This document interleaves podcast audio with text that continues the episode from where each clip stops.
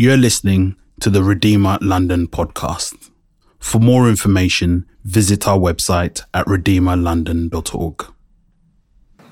Matthew 27, verses uh, 45 to 61. Now, the sixth hour, there was darkness over the land until the ninth hour. And about the ninth hour, Jesus cried out with a loud voice, saying, Eli, Eli, lama sabachthani. That is, my God, my God, why have you forsaken me?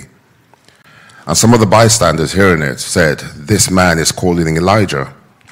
And one of them at once ran and took a sponge, filled it with sour wine, and put it on a reed and gave it to him to drink. But the others said, Wait, let us see whether Elijah will come to save him. And Jesus cried out again with a loud voice and yielded his spirit. And behold, the curtain of the temple was torn in two, from top to bottom, and the earth shook, and the rocks were split. The tombs were opened, and many bodies of the saints who had fallen asleep were raised. And coming out of the tombs after his resurrection, they went into the holy city and appeared to many. When the centurions and those who were with him, keeping watch over Jesus, saw the earthquake and what took place, they were filled with awe and said, Truly, this is the Son of God. There were also many women there looking, from, looking on from a distance, who had followed Jesus from Galilee, ministering to him, among whom were Mary Magdalene and Mary, the mother of James and Joseph, and the mother of the sons of Zebedee. That's 57. When it was evening, there came a rich man from Arimathea named Joseph, who also was a disciple of Jesus. He went to Pilate and asked for the body of Jesus. Then Pilate ordered it to be given to him. And Joseph took the body and wrapped it in a clean linen shroud and laid it in his own new tomb, which he had cut from in the rock.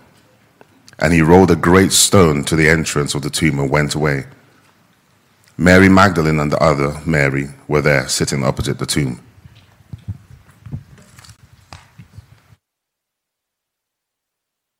Great, thank you, Jade. I'm just, am I on? Perfect. Good morning. Welcome to uh, Good Friday at Redeemer. It is a pleasure to be with you. You are so welcome, especially if you're a guest or if you're joining us for the first time. It's brilliant to have you with us. I'm just starting a little stopwatch. Um, the first time I practiced this the other day, it was 35 minutes, but I promise it won't be that long. Um, it is a joy to be with you this morning. Thanks to Anna and Jade for uh, for sharing and, and, reading the passage to us this morning. Uh, in a moment, I have the privilege of being able to just open up uh, a little bit more um, into that passage. But before we do that, I'm just going to pray for us. Lord Jesus, thank you for Good Friday. Thank you for hanging on a cross for us, bearing our sin, taking our punishment Lord, we pray this morning as we come and we reflect on what you did on the very good first Good Friday. Lord, would our eyes be fixed on you?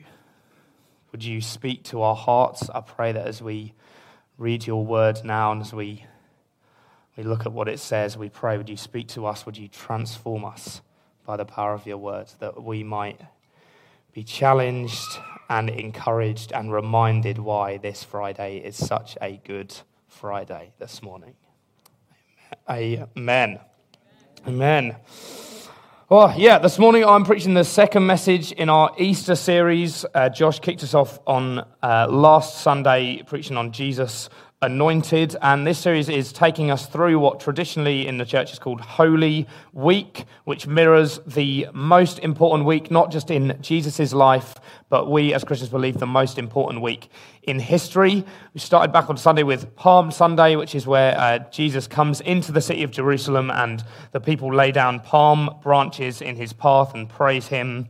And on the Monday, uh, he goes into the temple and he cleanses it. He um, throws the tables up. You might know that passage. Then the, the Tuesday, we have this conversation between him and the Pharisees, uh, where he rebukes them. The Wednesday is when Jesus is anointed, which is what Josh preached to us uh, on Sunday morning. And Ju- Judas decides to betray Jesus. And then on the Thursday, we see the Last Supper between Jesus and his disciples. And then Jesus is betrayed, and Peter denies him um, and Jesus is arrested and then we come to Good Friday, and in the morning of Good Friday, he's brought before the governor, Pilate, and that brings us to where we are now in this passage in Matthew 27 with Jesus being crucified. It's been a pleasure to have been at all of the Good Friday services we've previously done at Redeemer over the last few years.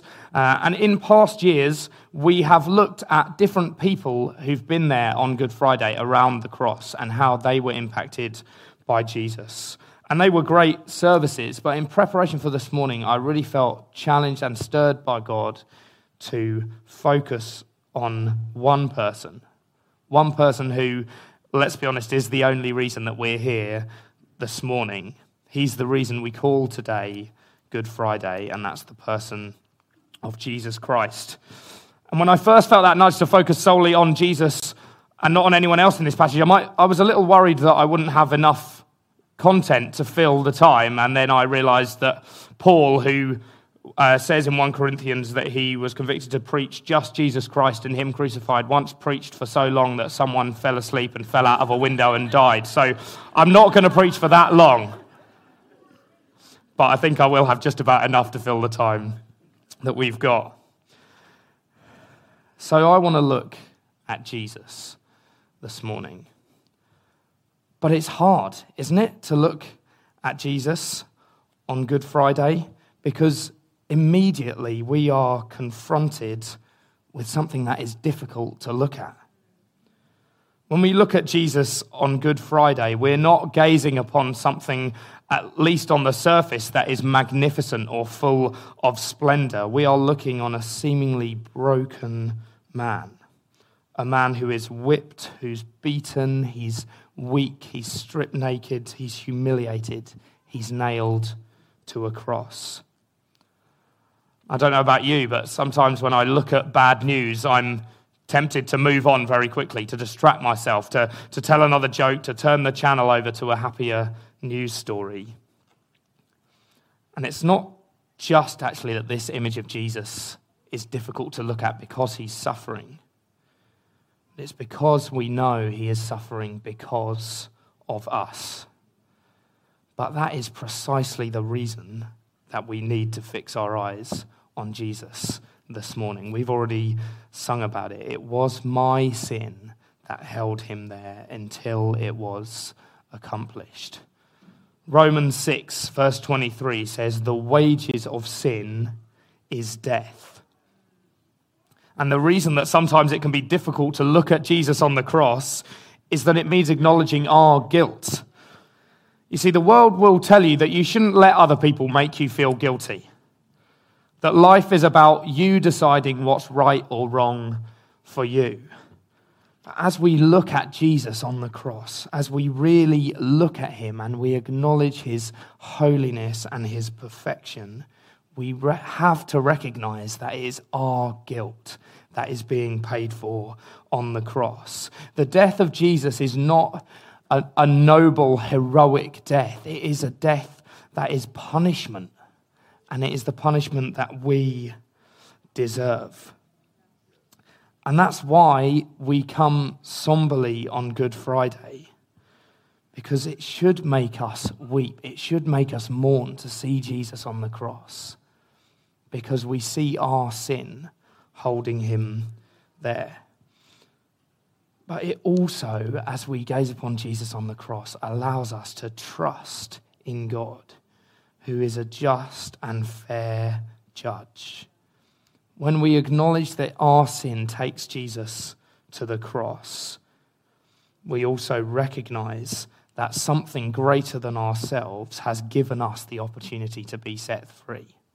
Someone greater than ourselves has come in and paid that price. And that is an incredible truth to remember as we look at Jesus on the cross. And that is why we look at him this morning, because he is doing the most important thing in this passage.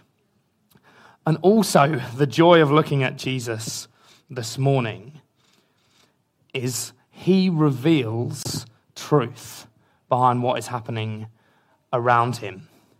This passage is full of crazy things that are happening, and on the surface of it, if we don't look at Jesus in the midst of everything, they can seem just like that, like random, crazy events. I believe as we look at Jesus this morning, he reveals incredible, glorious truth that is going on behind the scenes. Now, I don't know whether we've got any Disney fans in the room.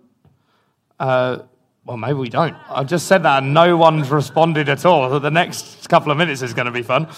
Um, if you are a fan of Disney films, maybe it's just me, um, you may have noticed something that they do in, in Disney films. Um, I'm going to give you an example here. This is, everyone know what film this is? Monsters, Inc. Um, but also, you can see in this, sorry, I must apologize, by the way, the main big screen isn't working this morning. So if you're at the back, you might just have to guess. But you can see in this scene that it's not only just the characters from Monsters Inc. that are in this scene, there's also, I think, Nemo. There we go. There it is. Nemo is in this scene. And then we've got, and Disney do this a lot. I've got a, couple, a few examples. I got a bit carried away. Uh, next, this is a scene from Finding Nemo. Uh, but on the back of this boys' magazine, you can see Mr. Incredible. Mr. Incredible. Yes. Bonus point for Ryan. Okay, here we go. This one's a little bit more difficult, partly because the screen's small. This is up. I mean, you really can't see this. I'm going to have to point. But in the corner of this up is Lotso from Toy Story 3. There you go. And finally, this is Bugs Life. This is the first film I ever saw in the cinema. Bugs Life. Can anyone spot the Disney, the other Disney reference in this picture? The Lion King is in the back. There you go. You see, now you're all wanting to go rush home and immediately watch all of these films, aren't you, to spot those? That's not the point that I was going to make. But um, as I was uh, thinking about just the way that Jesus reveals truth in, in the Bible, it reminded me of the way that they do this in films. And then also, I was reminded that they actually call these Easter eggs which is a wonderful coincidence, um, given the time of year that it is. But what I want to suggest is as much joy as these hidden little moments give Disney fans who are watching the films, it's possible to watch these films and not to see those moments, to not understand the, the meaning behind those things that just appear in the scenes. And the, the joy of looking at Jesus, not just this morning, but the joy of looking at Jesus as we read the Word of God, is He reveals incredible truth. And I've only got about another 10 minutes, but hopefully we'll be able to just scratch the surface of what Jesus reveals uh, in terms of the depths of this passage that's just been read to us. And the first uh, moment that I want to look at is in verse 46, where Jesus cries out, My God, my God, why have you forsaken me? You see, on the surface of this, this is a horrible thing to hear. If you look at the final words of the founders of religions around the world, their, their final words are statements of hope and proclamations of uh, joy and why you should follow them. But this last statement of Jesus is torturous. It seems on the surface of it that he is giving up, that he's revealing that God couldn't break through for him. But actually, as we look at what Jesus is saying, we realize that he's actually quoting from the book of Psalms in the Old Testament. Even in this moment, in the moment of his death, he cries out, this verse from Psalm 22, verse 1 My God, my God, why have you forsaken me? And then later on in that psalm, which was written hundreds of years before by King David, in verse 16, he writes, A company, of evildoers encircles me. They have pierced my hands and my feet. Even in this moment of death, Jesus is calling back to this psalm and he's saying King David was not writing about himself, he was writing about an execution. He was pointing to me. So, as we look at Jesus this morning, we see him fulfilling the promises that God has made hundreds of years before.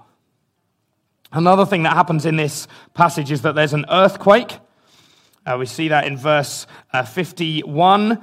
And um, earthquakes occur. Now, I must precursor this with I'm not any sort of qualified geologist. So if this is wrong and there is a qualified geologist in the room, you know, g- give me some slack. Um, but earthquakes occur when two plates that form up the surface of the earth uh, kind of crash into each other and they create these, this friction between them, these fault lines.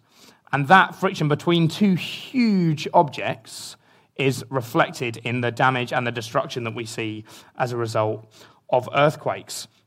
And um, on the surface, when we look at this passage, this could just be strange timing. Just be, oh, this person happened to die at the same time that there was this earthquake. But as we look at Jesus, we see things differently.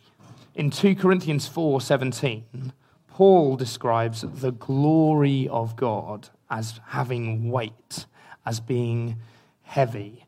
It says, For this light momentary affliction is preparing for us an eternal weight of glory. As Christians, we believe that that is uh, a promise of heaven for us, that when we get to heaven and we are in the presence of God, we will experience that weight of glory. And here, as we look at Jesus on the cross, we see this weight of glory coming into contact with death. And Andrew Wilson, in his book, God of All Things, describes it like this The heavy depths of the unshakable Saviour crashed into the lightweight shallows of the enemy and displaced him forever. When the King of the earth descends, everything on earth, the people, the mountains, the temple, the principalities and powers, even death itself is shaken. And that's what we see in this earthquake. We see a physical representation of the glory of God crushing the power of death. And finally, the, the last little bit that I want to I want to talk about in terms of uh, what Jesus brings light to in this passage is the, the tearing of the curtain. Uh, we read this again in verse 51 Behold, the curtain of the temple was torn in two from top to bottom. And I've always already mentioned that when Jesus dies on the cross, he pays the price for our sin. But he doesn't just pay it once as this, this one off act and then leave us to it. He does much more than that. You see, this curtain that it refers to in the temple is the curtain that divided the rest of the temple from a place called the Holy of Holies. The Holy of Holies was known to be the earthly dwelling of the presence of God. And only one man, the high priest, was allowed to enter the Holy of Holies once a year. And he always had a rope tied around his ankle in case he died because the glory of the Lord was so great. There's always been that separation from between man and God way back in the Garden of Eden, that separation began with the sin of Adam and Eve and their banishment from the garden. But as Jesus died, this curtain is torn in two. And we look at Jesus and we see that in paying the price for our sin, Jesus is removing the separation between us and the presence of God. He is fulfilling the promise from Genesis 3, where it says, You will crush the. He says, he, God pro- talks to the serpent and he says that there will be one who will come who will crush your head. And Jesus is fulfilling that promise. And we read in Hebrews 9, verses 24 to 26. For Christ has entered not into holy places made with hands, which are copies of the true things, but into heaven itself, now to appear in the presence of God on our behalf. Nor was it to offer himself repeatedly as the high priest enters the holy places every year with blood not his own. For then he would have had to suffer repeatedly since the foundation of the world. But as it is, he has appeared once for all at the end of the ages to put away sin by the sacrifice of himself. As Jesus dies and this curtain is torn, there is an opportunity to come into God's presence. And it's no longer based on going to a specific place, but it's based on going to a specific person, the person of Jesus. This morning, as we look at Jesus, we don't just see him carrying the weight of our sin but we see him making a way for us to come into relationship with our heavenly Father. That verse we read earlier, Romans 6:23, the wages of sin is death, goes on to say, "But the free gift of God is eternal life in Christ Jesus our Lord." As we come to Jesus this morning, that is what we have the privilege and the honor of being able to experience. And as a result of that, we can expect to be transformed. In the book His Testimonies, My Heritage, Christian author Trillia Newbell talks about this transformation. She says, We sin and we sin again, but because Jesus died for those sins, we are freed from sin's penalty and from its power. And then we are given all the things necessary to be more like him. As those who have been set free from the chains of sin, we are being sanctified, made more like Christ. We are being transformed from one degree of glory into the next. And the verse that she's referring to there at the end of that quote is in 2 Corinthians 3, verse 18. It says, And we all with unveiled face, beholding the glory of the Lord, are being transformed into the same image from one degree of glory to another. We all with unveiled face. The veil has been removed, the curtain has been torn. We are reunited with our Heavenly Father through what Jesus does on Good Friday. And so I encourage you this morning to look at Jesus, to look at the cross, to see your sin and acknowledge your guilt that Jesus bore the punishment for, and recognize that that price has been paid. Look at Jesus, see his glory and how it is far greater than any power, than even death. Look at Jesus and recognize that through his death, you have been given an opportunity to be restored back into relationship with God through him. I want to give us a couple of minutes to look at Jesus. I'm just going to pray for us before we do that. Lord Jesus, we thank you for the opportunity to come and look at you this morning. Help us to look at the cross, even though it is difficult and it makes us grieve that our sin held you there. Help us to look at you and recognize your glory and your greatness and help us to come to you that we might have a relationship with our Heavenly Father. Amen.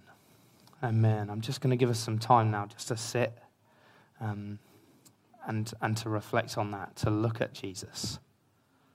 I encourage you not to rush on. Azeeby's going to start the next song in a couple of minutes, but I just want to give us some space to come and look at Jesus this morning.